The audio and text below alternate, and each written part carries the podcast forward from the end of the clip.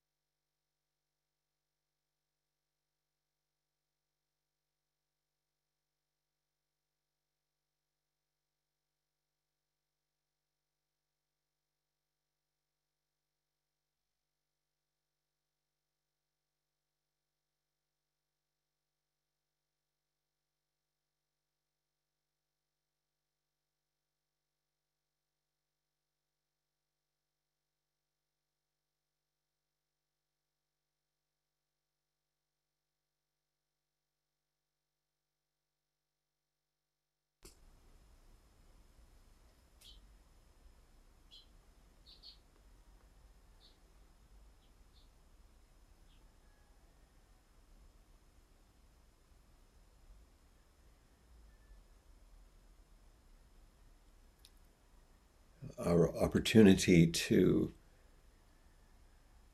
be together in an actual physical place,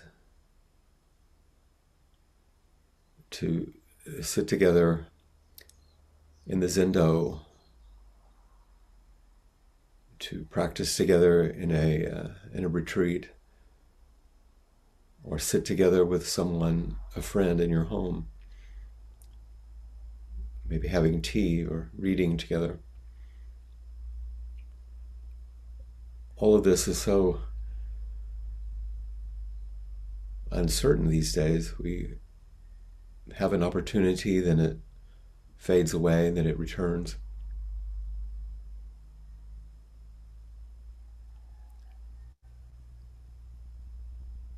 Right now, the majority of us are sitting on our own. Some of you have someone with you.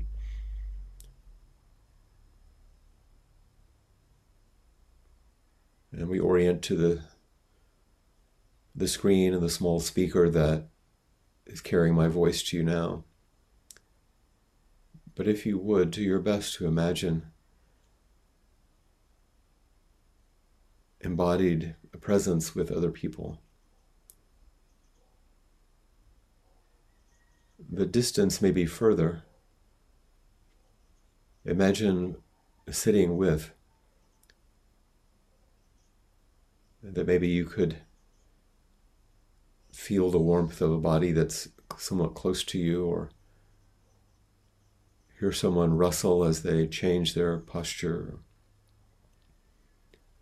cough or clear their throat.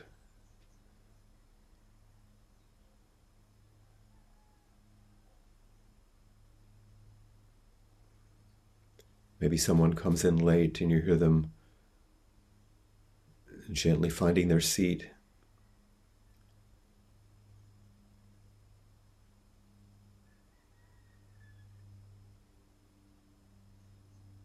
But allow yourself as best you can to extend your embodied feeling for others with the sense that we're actually sitting together, not simply virtually.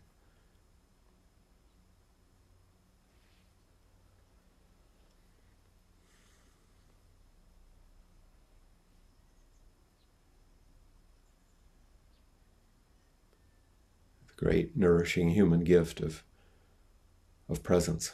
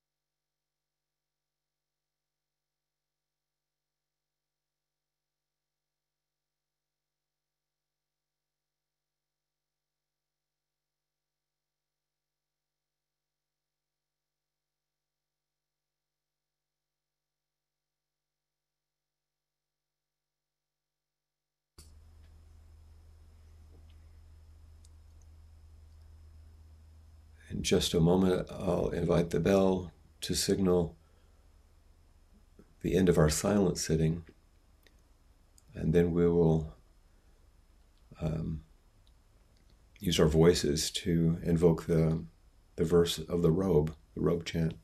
And notice that as we do, we're actually calling forward this reality of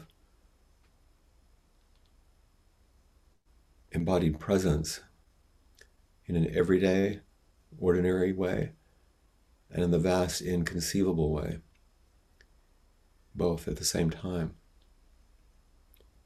So as you say the words, allow yourself to realize that bridge, that connection, that fullness of presence.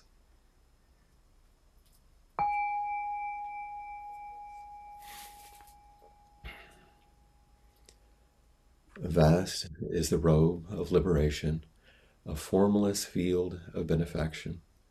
Wearing the universal teaching, I realize the one true nature, thus harmonizing all being.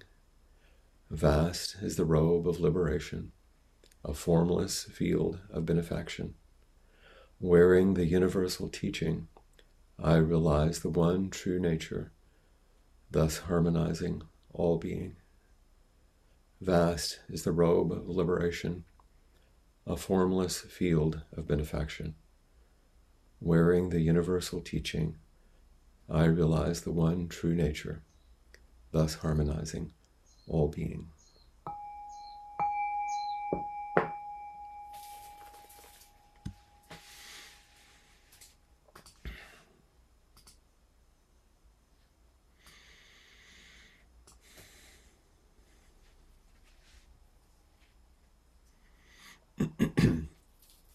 Pardon me. My body's still clearing itself.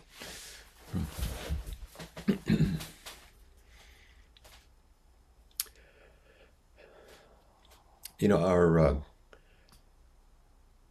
our practice center and our community and my role um,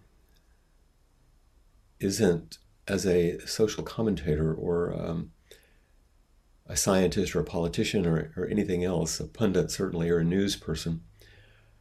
We also can't uh, stand away from, of course, the strong currents of things that are swirling around us. And so the invitation is how to meet them as best we can, given what our community and our practices are for. Um, which is freedom from unnecessary suffering in the midst of this dynamic kind of whirl. A, a couple of years ago, I, I gave a presentation both in, in Madison and also in Austin for Seton Cove, a spiritual education center, and I used a hybrid uh, title because it was so useful. They weren't my words. Um, one part of the title came from a book on aging by uh, the wonderful American uh, Quaker teacher and educator Parker Palmer, and another by one of our Zen uh, contemporary Zen teachers, Joan Halifax. And I, I wedded part of their book titles together. And this, which reflects, I think, where we are today, I, I called it On the Brink of Everything, where fear and courage meet. On the Brink of Everything was Parker Palmer's title for his book. He had a different subtitle. And the subtitle on Joan Halifax's book on Edge States was Where Fear and Courage Meet. Because as we see what's happening around us, uh, how in the world are we ever going to make our way forward? How are we going to survive and even thrive in face of such, um, I don't know about you, but for me it's like turmoil and terror. Because we do stand on the brink of everything. Uh, environmentally, politically, culturally, uh, even personally. And so uh, the questions that I bring to you and that I think about when I'm speaking to you, it's like, how do our spiritual practices, and especially this wonderful, blessed community of spiritual friends, how do the practices in our, our community support us and encourage us as we navigate this territory where fear and courage meet? Because if our If our practices have proven to be worthy of our dedicated effort And if our communities really are a place of respite and renewal, then I'd say now is the time to commit to them as if our lives depended on them, because they do. Everything is in the balance, and everything counts, and everyone matters. And there's a but here. You know, all this sounds very dramatic, you know, in some ways, although I, I think it's a reflection of my, my experience. I don't know about you. The but is, but you know what? This is how it's always been. Certainly the history in this country, and I would I'd imagine uh, we have folks from the U K and, and other folks, um, but the history of our country here certainly demonstrate that the kind of patterns we're seeing have happened before. And it's the way it was for the Buddha, and it was the way it was for all of our Zen ancestors. The, the Buddha survived assassination attempts. Terrible things happened. Famines, wars, awful, awful things. Apparently, it's the way with humans.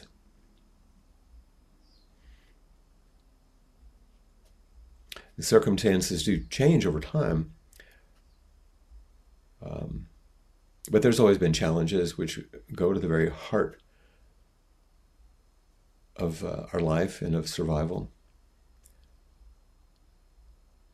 So when I, I said earlier, now is the time to commit to our practices as if our lives depended on them, because they do. Um, th- this is a moment when we see a lot of things in the balance, and we want to make sure everything and everyone counts. But, another but. When I say that, it, it's just another way of saying what I say every single time in a certain way, is that it's another way of saying impermanence is the basis of reality. And the things we call challenges, those are particular ways in which we're facing the expressions of mutual causality, how everything is happening all the time and is dependent on everything else. Everything and everyone matters because we're all implicated in everything.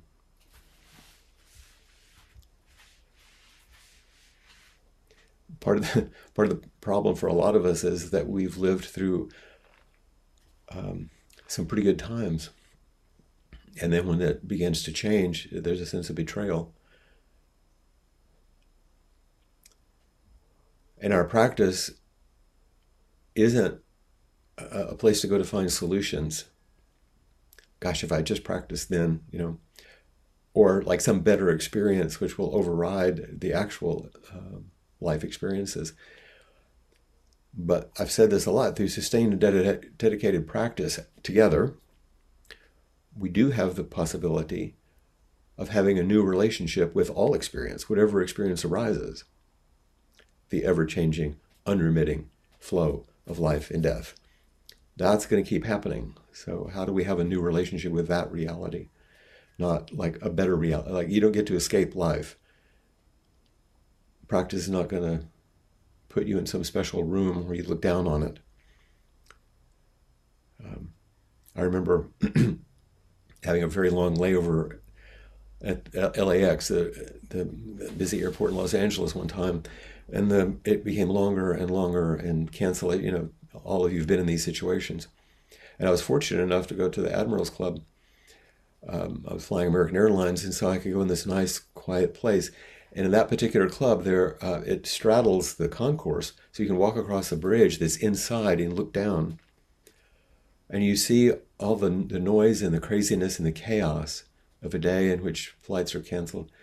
And I'm standing there in this quiet space, uh, you know, kind of wishing that it could be like that, but um, it isn't really like that. And I was thinking of the three ways that I sort of bargain with it all. I don't, I don't know about you, but I see what you think about these. The first one is the most, I would say, immature one. That's not a judgment, it's just a, a fact. And this one isn't on top of the list usually. The first one is, surely someone will save me. Surely someone's going to fix this. And most of us are kind of past this one, at least on a conscious level. We're grown up. We're going to have to take responsibility for our lives. But still, it's there. Well, but but my teacher, if I just come to inquiry, or I do, you know, a lot, or some special new practice, or maybe a new political leader, if the, once an election happens, or some new medical advancement, something, something, something, someone, I'm going to be saved. Some curative fantasy, some secret practice that's just mm, this side of magical thinking, you know. It's, it's going to be fixed. But I realize that's not really going to happen. So my next one, my next go-to is, well, I'm just waiting for circumstances to change so I can feel better.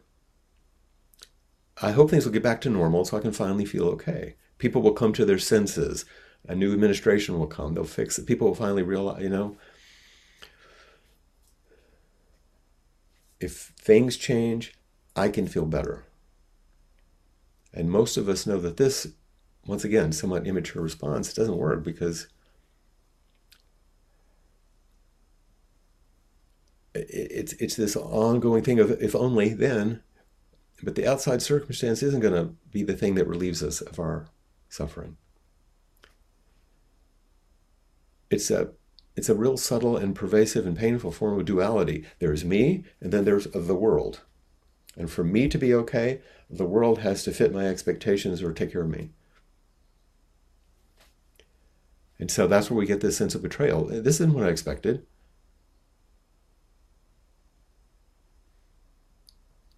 So if, if no one's going to save me, and the circumstances aren't going to suddenly shift so that now I'm better because it went my way,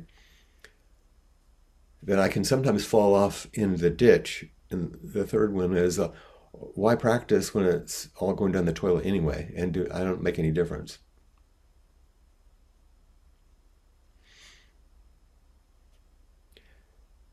I know from my own experience and with other people that practice does give us more access to um, Buddha nature, true self, the natural state, basic consciousness, source, whatever you want to call it,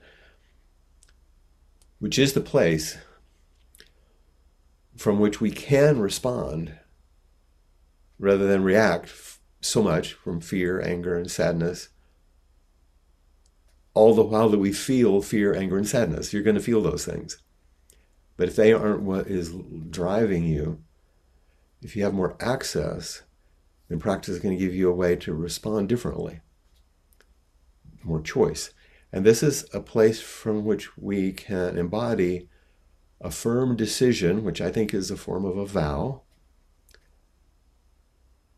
to be responsible for our lives, be responsible for ourselves, no matter what happens. Not, I'll practice and I'll be responsible as long as it's like this. But if that happens, all bets are off. It's like, you don't get to do that. You can, but life continues. And that's where it turns into a vow. I vow to take good care of myself, which includes everyone, of course, because we're connected, and take care of my life no matter what happens. And then we're given qualities that issue from that vow, uh, the Brahmaviharas, uh, loving kindness, unconditional friendliness, that we have a little more access to, compassion, a little more access to meeting suffering without turning away, uh, equanimity, a little bit of balance, at least a little, and sympathetic joy, some sense of caring for how other people feel and their joy, not just ours. And so this is where individual practice does meet the Bodhisattva vow. Both are really crucial. I know I'm just going over things that you probably know, but I think when things get like this, I, you know, in just a little bit of history, in, in India, coming out of the Vedic traditions and in Hinduism and some of the other things, in that culture, self-realization and the end of suffering meant being released from uh, kind of nature and social forms of relating. It's like going beyond, getting out. The yogi being freed from the cycle of birth and death, the arhat freed from, uh, it's, it's an individual uh, practicing really diligently to be free of all this mess. And and the, the useful, beautiful seed in that is your individual practice does matter. And then in China, human realization and the end of suffering meant realizing and expressing skillfully uh, what it's like to maintain appropriate human relationships. It was all relationality. So our practice matters. This is the Bodhisattva vow. Your practice matters, our practice matters. These are two big strands of our practice. That's just a little bit of, bit of history and some of my own questions, but I think one of the things we're seeing so much these days is just how vulnerable we all feel. Um, And our managers and protectors are the things that show up in this territory. We feel vulnerable, and then we have our managers and protectors that try to take care of it. If we, and if we live only from those managers and protectors all the time, we maintain unnecessary suffering for ourselves and are less a healing resource in the world because we end up swamped by this deep sense of betrayal and grief. And, and I... I think that our strategies for protection then become the next, next cause of suffering. There's a difference between sources and causes. That's a different Dharma talk, but there are things that happen which are the sources, and our responses are the causes of suffering. The source doesn't cause the suffering. It's a prompt. It's a probe. It's an initiation to something, and then how we respond. And the three responses that I'm most familiar with is number one, the fearful perception that life is unworkable.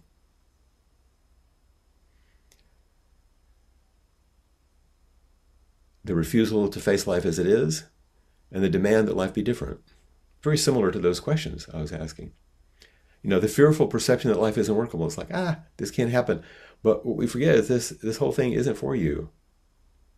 It actually isn't workable to meet your expectations. And the refusal to face life as it is, uh, the turning away, the turning away is the suffering. Turning toward is everything else. And the demand that life be different, well, guess what? It will be, but not according to your demand. It will not meet your criterion, and it won't be on your timetable. But releasing this demand allows us to, the other two, meet life as it is and realize life can maybe be workable. Because the result, broadly speaking, these days is what, in that presentation that I gave a few years ago, I called a combination. It's like a, um, a hybrid feeling that you see everywhere and you feel all around, which I call terror rage. Terror rage.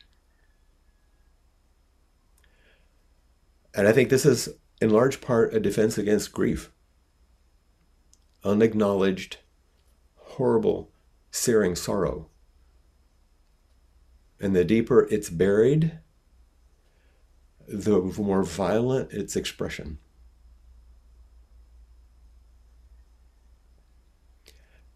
And until we're willing and able to meet vulnerability as a portal, even a strength, to show us a way forward, we will battle it and each other to death, literally. And practice allows us to become more intimate with our vulnerability and shows us a way to move with it and make use of it. Years ago, I, I once asked um, my mentor that you've heard me talk about so much, John Gladfelter, I said, what's the thing that's the biggest barrier in early aspects of psychotherapy? That's what I was training in. And I thought he would give me some large, complicated clinical response. And he said, uh, unacknowledged grief.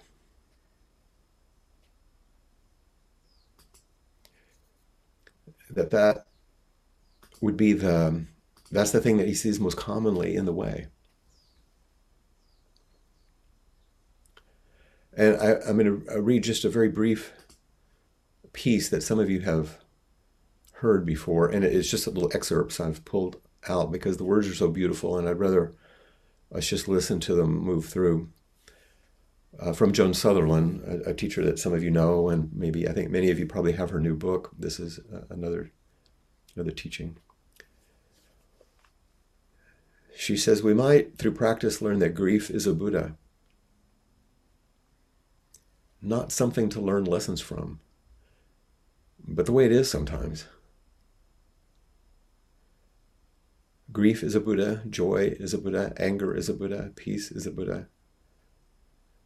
You're not meant to cure the grief Buddha, nor is it meant to cure you.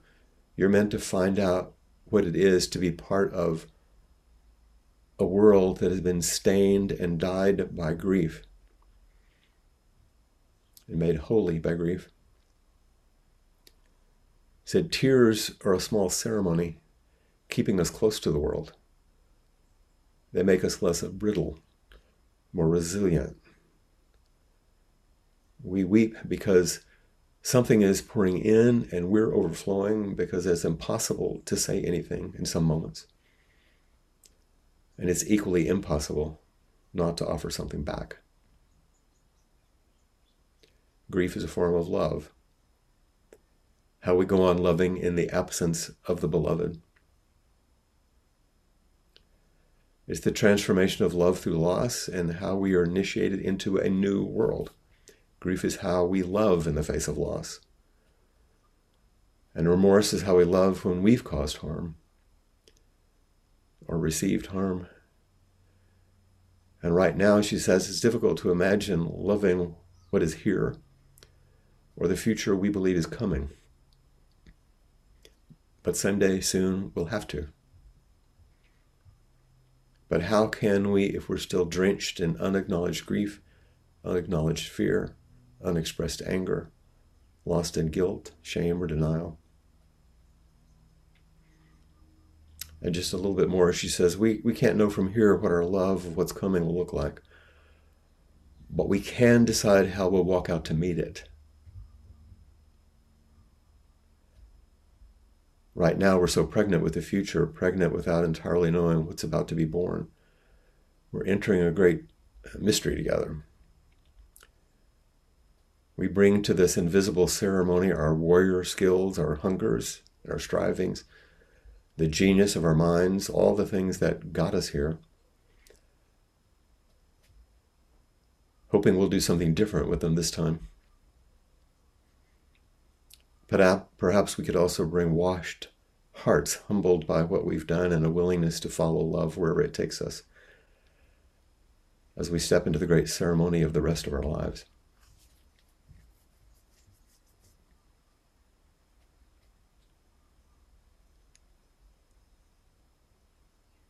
And as often happens, there are uh, grace-filled moments, even this morning, which was a, a difficult morning. Um, uh, for me and for a lot of things surrounding me. And I quickly, as I often do, am scanning my email to see if there's anything I have to take care of. And there was a message from uh, Trudy, Trudy Johnson. And as often is, there's a, a poem. And it seems that it was what I was thinking about. Um, so I'll, I'll have her raise her hand and read it as the ending of, of what we're speaking about today, just to add it to the, the mix. I know it's a lot, but it's what I'm moving through today. Yeah, you are. Thanks for uh, your offering this morning. At, uh, touch. So, and if you have anything to say about this before you read it, you can, certainly. Um, I had been reading Joan Sutherland's book on koans. Oh, the new one, yeah. And um, yeah, it, it, there's something about the lyricism of what she said that just seemed to open something. Um, so, um, and I'd, uh, the, there's a, I can't remember whether it's by Alan Watts or Ramdas, but it's like a wave is an expression of ocean. Mm. Um, and, and so that was in my mind too. So um, that's kind of where it came from. And you're in a holiday on a na- in a natural environment somewhere too, right? Yeah, it's just glorious here. We're we're on a not holiday. It's not a holiday. it's it's a it's a stopping, um, which we both really needed to do, and we're surrounded by this wild, uh, little wild meadow of daisies and poppies, and um, it's it's really beautiful here. It's so good to see you, Josh, too. Good to it's see you. Yeah, good to see everybody. Yeah. So, um, if wave is an expression of ocean and tree is an expression of land, then we are an expression of what? If I say to you, everything, we are an expression of everything. The great swell of life's beauty loving itself, the music entering my body's yearning, the light wrapping round my ears, filling them beyond the constant hiss I hear, the way the daisies stretch their hands to say, take me in, the smoky sucking on the dry wood, the cobwebs of old life illuminated in fleeting sunlight, the distant roar of unwelcome news. If I could say this, this listening to everything, this giving honour to everything, could you say, yes, yes, I will listen to hear my part and stretch out my body like a daisy to offer my part? Because of course you are, whether you've offered your willing consent or not. Life only wants you to agree to what is already and always happening. But, because of course you are. Because you are. You've offered yourself willing consent or not. Life only wants you to agree to what is already and all, always happening. Thank you. Thank you.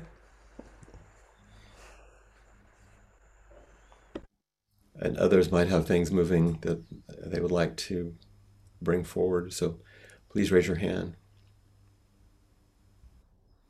Yeah, Jill. Hello. This is the first time I've oh. come to speak with you directly. A big rush of something going through you. Eh? Yeah, no, lots of, um, well, my heart's pounding and yeah. Mm. So I felt really um, a lot of resonance with what you were saying. Um, I feel I'm on a real edge around um, where my heart's closed. And I think what I'm aware of is how I haven't sufficiently honoured my hurt. When I'm hurt. Um, when you're hurt? Yeah, when someone hurts me. Right. I think, and I feel really stirred by that. Um, so there was something, you know, of that faithful loving and, you know, to be so faithful to my hurt, not to nurse it for unnecessary means, but to really know the truth of it and to honor and to bring it into the light in whatever way that might be. Yes. Yeah, that's the, the loving, tender, interior territory of being what I was calling responsible for oneself. Yeah. Um, to be initiated into that, to, to and and to be intimate in the way that you're feeling right now. Yeah, and and I think to have the courage to, to speak it as well. Um, it's it's interesting because we can, in a mm, almost philosophical or theological way, talk about, you know, taking refuge in Buddhist terms, but you're expressing it in the most heartfelt, embodied way. Yeah, it's like, can we return to the the, the beauty of our own nature, our own heart?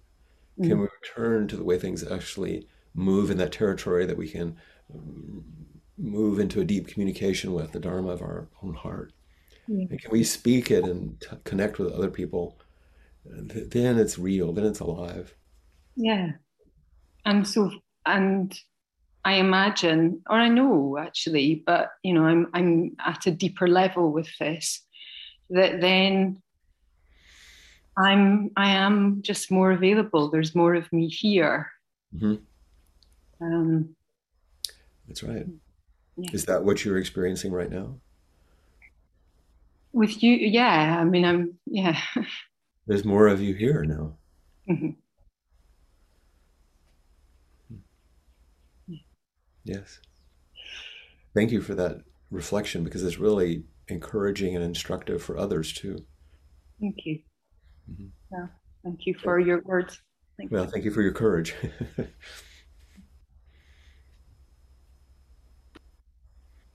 There you go. Oh, hi there. Um, it's so interesting that a lot of what you were talking about has been on my mind. I guess not surprisingly, considering the way things are, but I guess, as you say, things are always bubbling up, right?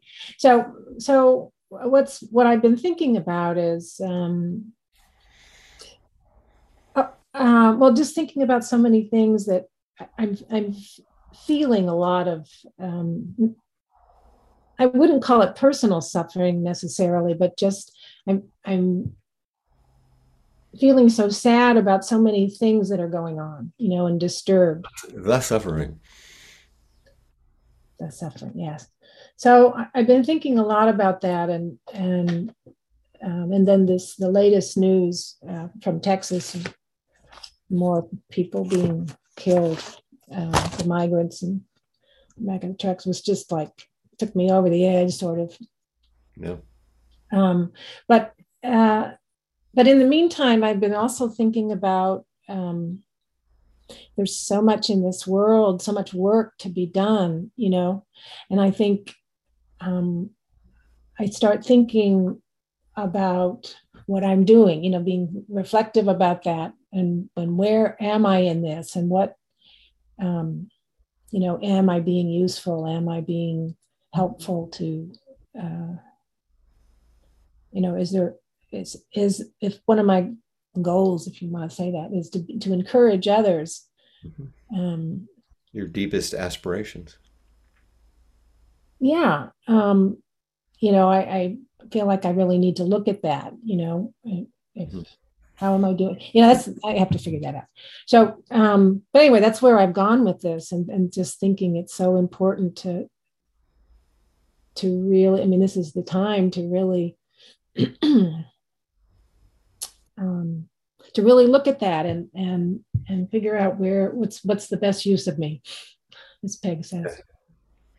Uh, you may have heard me say this, but what's calling to mind is, when I was talking to Vicki Austin, when we were doing the transmission ceremonies, one day she was speaking about the last evening she was with Blanche before she died the next day.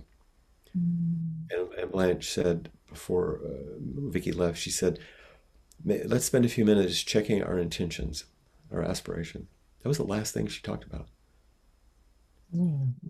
Just keep coming back, keep checking. What, what, what, what okay, where, where am I? What, where? What's the conversation I'm in with life now? Yeah. Even on her last day. Mm. So thank you. Thank you for that. Mm-hmm. Mm-hmm.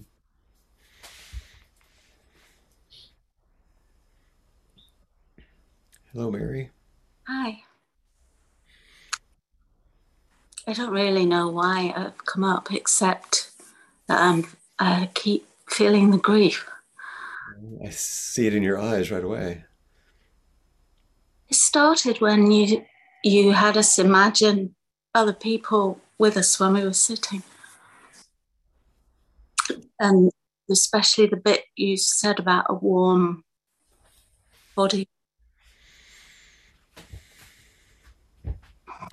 You miss that warm body? I do. The one that you lost? I do. But that's not the end of it. No. That opened something up hmm. that's bigger. Yes.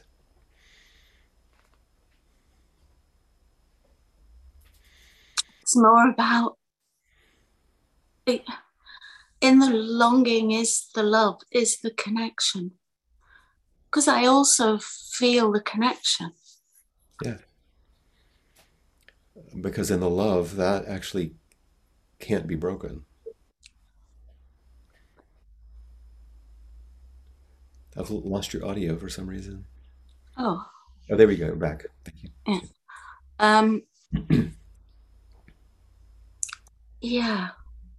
I feel it with everyone.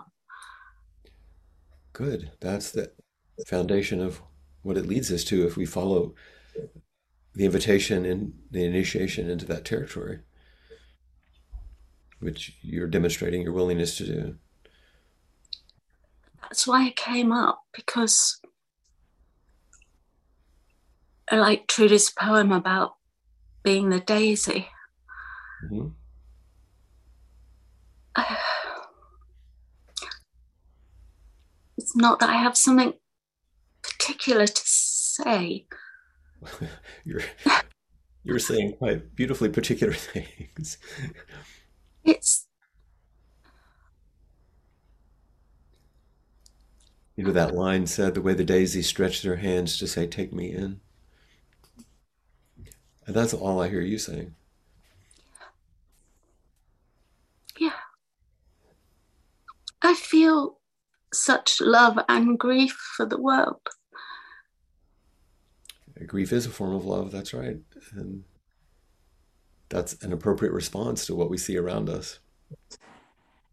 And my whole intention today, and I know you've you're moving with it, and Jill spoke about it, and and also Laura, is how not to let that grief to, to meeting the grief is the portal to what's possible. Turning away from the grief is what adds to the suffering. And all the beauty's there too, and all the connection. Right, right. And I think that's what Trudy's poem was inviting, of course, and that you're resonating with deeply. That's, that's what I meant by allowing vulnerability to be the open door, not the thing to turn away from and fix, but it's the, it's the path. But I feel it. Yes, and a lot of the horror and terror and violence we see around us is what it looks like when that's buried. Mm. And there's an unwillingness to meet the vulnerability. You literally lash out and kill each other to, to not have to meet it. So this is a very courageous direction and necessary one for us. Mm-hmm.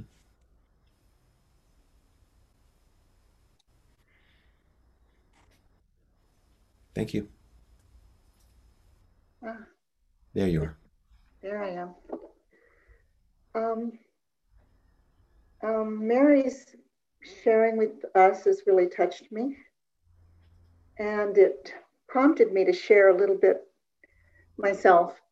So, little story. I uh, this last weekend I went to uh, a birthday dinner with my two daughters, just the three of us, and we had a good time. We laughed.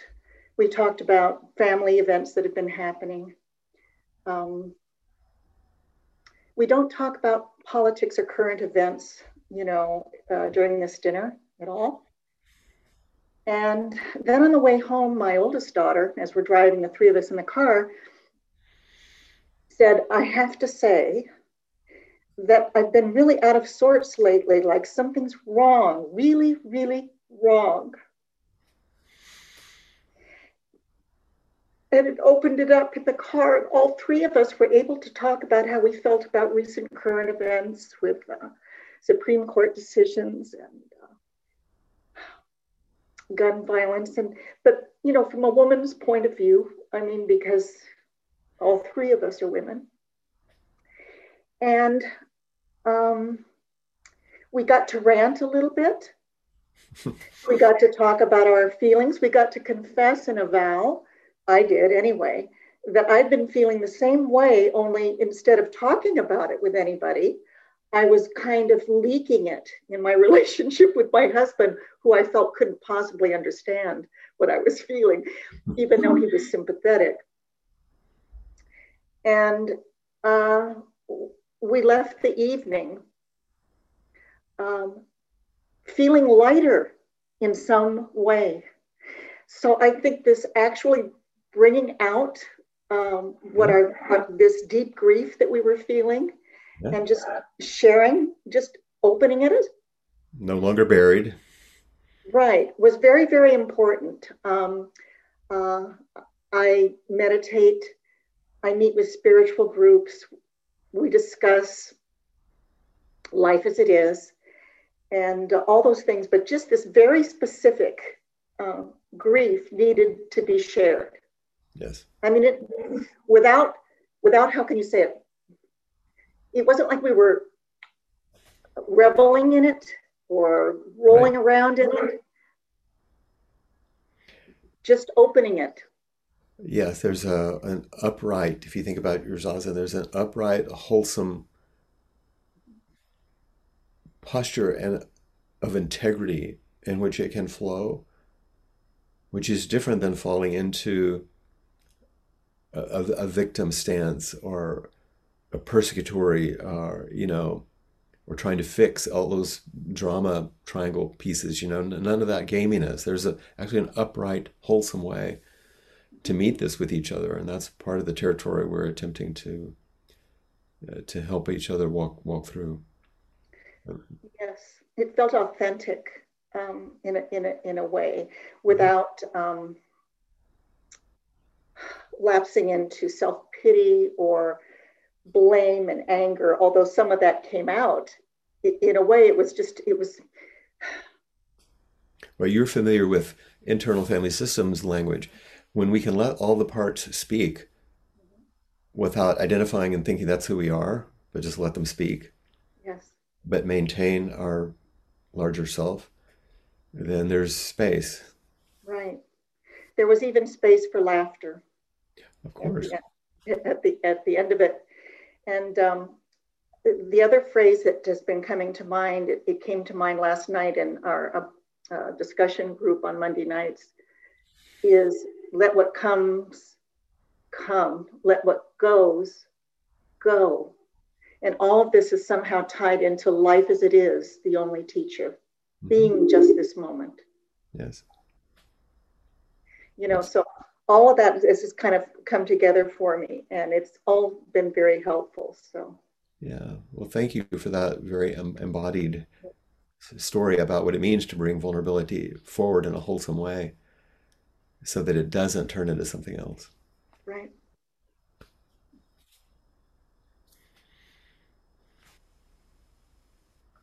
Oh, Sheila. Hi there. Hi, Flint. I haven't seen you in such a long time. I know. Well, I'm here. It's watching very you. Nice to see you and hear you. So nice to see you and everyone else. Um, I have a spiritual group that I meet with, you know, about for the last fifteen years or so. We meet every Monday for several hours, and we're reading right now the book, uh, Be Angry by the Dalai Lama. And um, just one comment about that. I, as we're reading through it, we're finding that the Dalai Lama is not, doesn't seem too pleased with Zen Buddhism in particular. He spends a little time uh, talking about Zen, and I didn't know if you knew about that or if you had any insight into that. I don't know what particular things he's speaking about. Yeah, yeah. Some qualities that he uh, attributes to it that uh, you might find not not wholesome. Right, and then and some things that are in total opposite of what we've learned all these years from you. Um. That he says Zen's, Zen Buddhists feel this way or believe this, and, and that hasn't been our experience with you. But in the book, Be Angry, he says um, to be angry. And I found um, because that's pushes us towards social action and towards movement and towards act, action. But I found recently, I, I think it was maybe Uvalde that that did it for me, is that I just felt like I couldn't be angry anymore about so many things. I don't feel like we're meant to know this much about the world and the news and the twenty-four hour news cycle, and that it's just overwhelming. Mm-hmm. And, um, you know, Lori just said, in this new, some latest shooting in Texas or something, and, and I don't know anything about it because I turned the news off. Um, I've decided that I just want to be angry about a certain, some one certain, you know, I mean, I have feelings about lots of things, but like I've chosen one thing in particular, perhaps women's, around women's issues. And, um, and so maybe I'll read about, I'll, I'll learn, I, I want to read the court ruling Uh, in whole. So there's that, but I feel somewhat guilty that I'm not um, knowing about everything, that people, you know, the news does leak out, and you, of course you're in the waiting room and something's on. And so you, I just, you just said something really important. Yeah. We, we can't know everything, and actually we're exposed to too much. Yeah.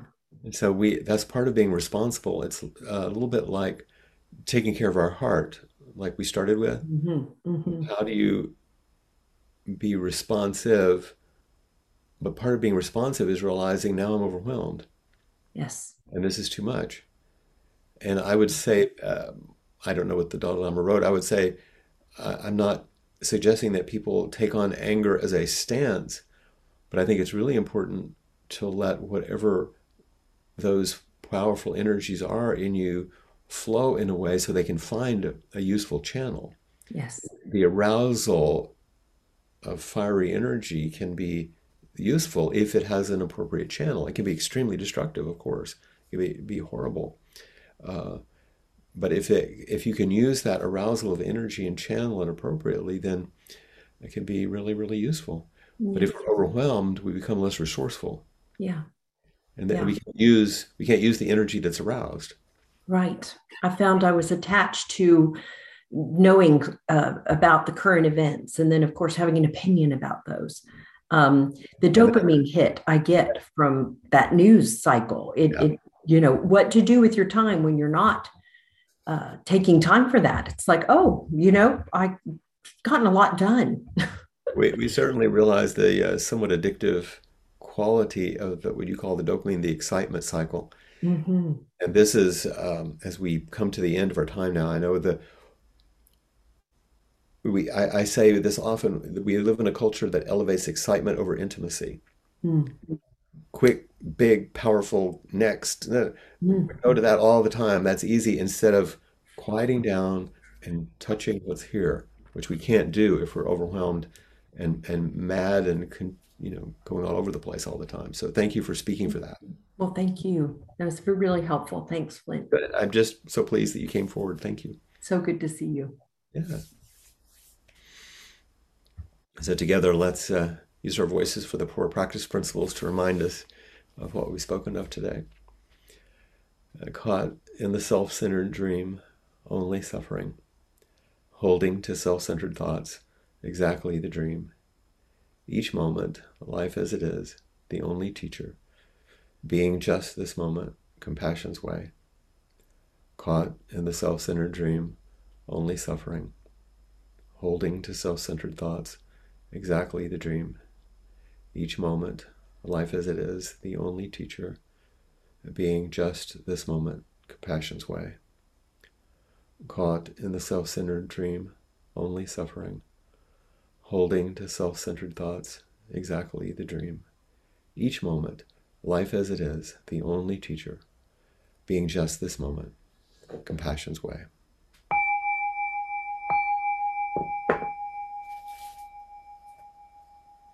Thank you so much.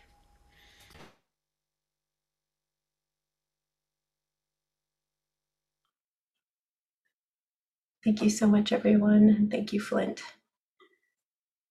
Appomata's programs and facilities are um, made possible by everyone's generosity.